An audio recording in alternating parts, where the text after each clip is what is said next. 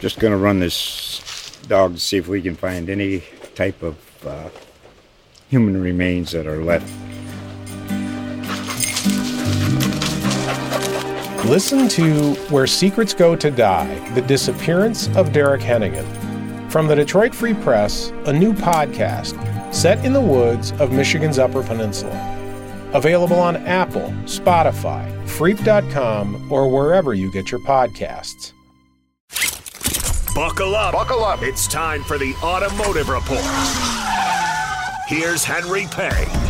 Our eternal human struggle is between individual liberty and state control. As government regulatory agencies increasingly control the auto market and dictate that all automakers build the same battery powered cars, will we lose the uniqueness that auto brands offer?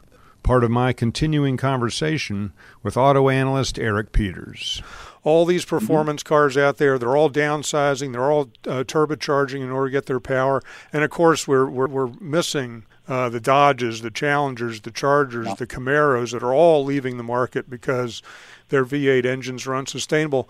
But Eric, you know the engines are what have distinguished so many of these brands from one another over the years. Honda one of the great engine companies in the world. I, I own, still own, a 2003 uh, Honda VTEC engine, one of the wonderful mm-hmm. four cylinder, high revving engines in the market.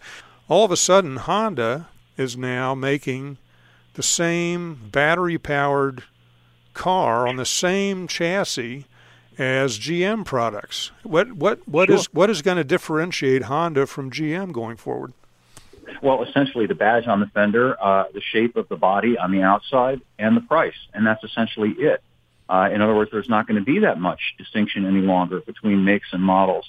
And it sort of begs the question, well, why bother having all of these different makes and models if you're essentially buying the same thing, uh, a motor and a battery, uh, differentiated only by the size and the price? I think you know the industry might want to consider this and, and reflect on the, the probability that, I don't know, half or more of the current manufacturers are probably not going to exist in five years because there's no need for them.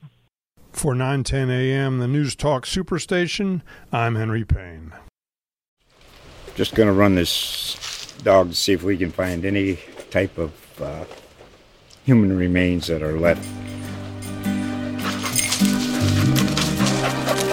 Listen to Where Secrets Go to Die The Disappearance of Derek Hennigan.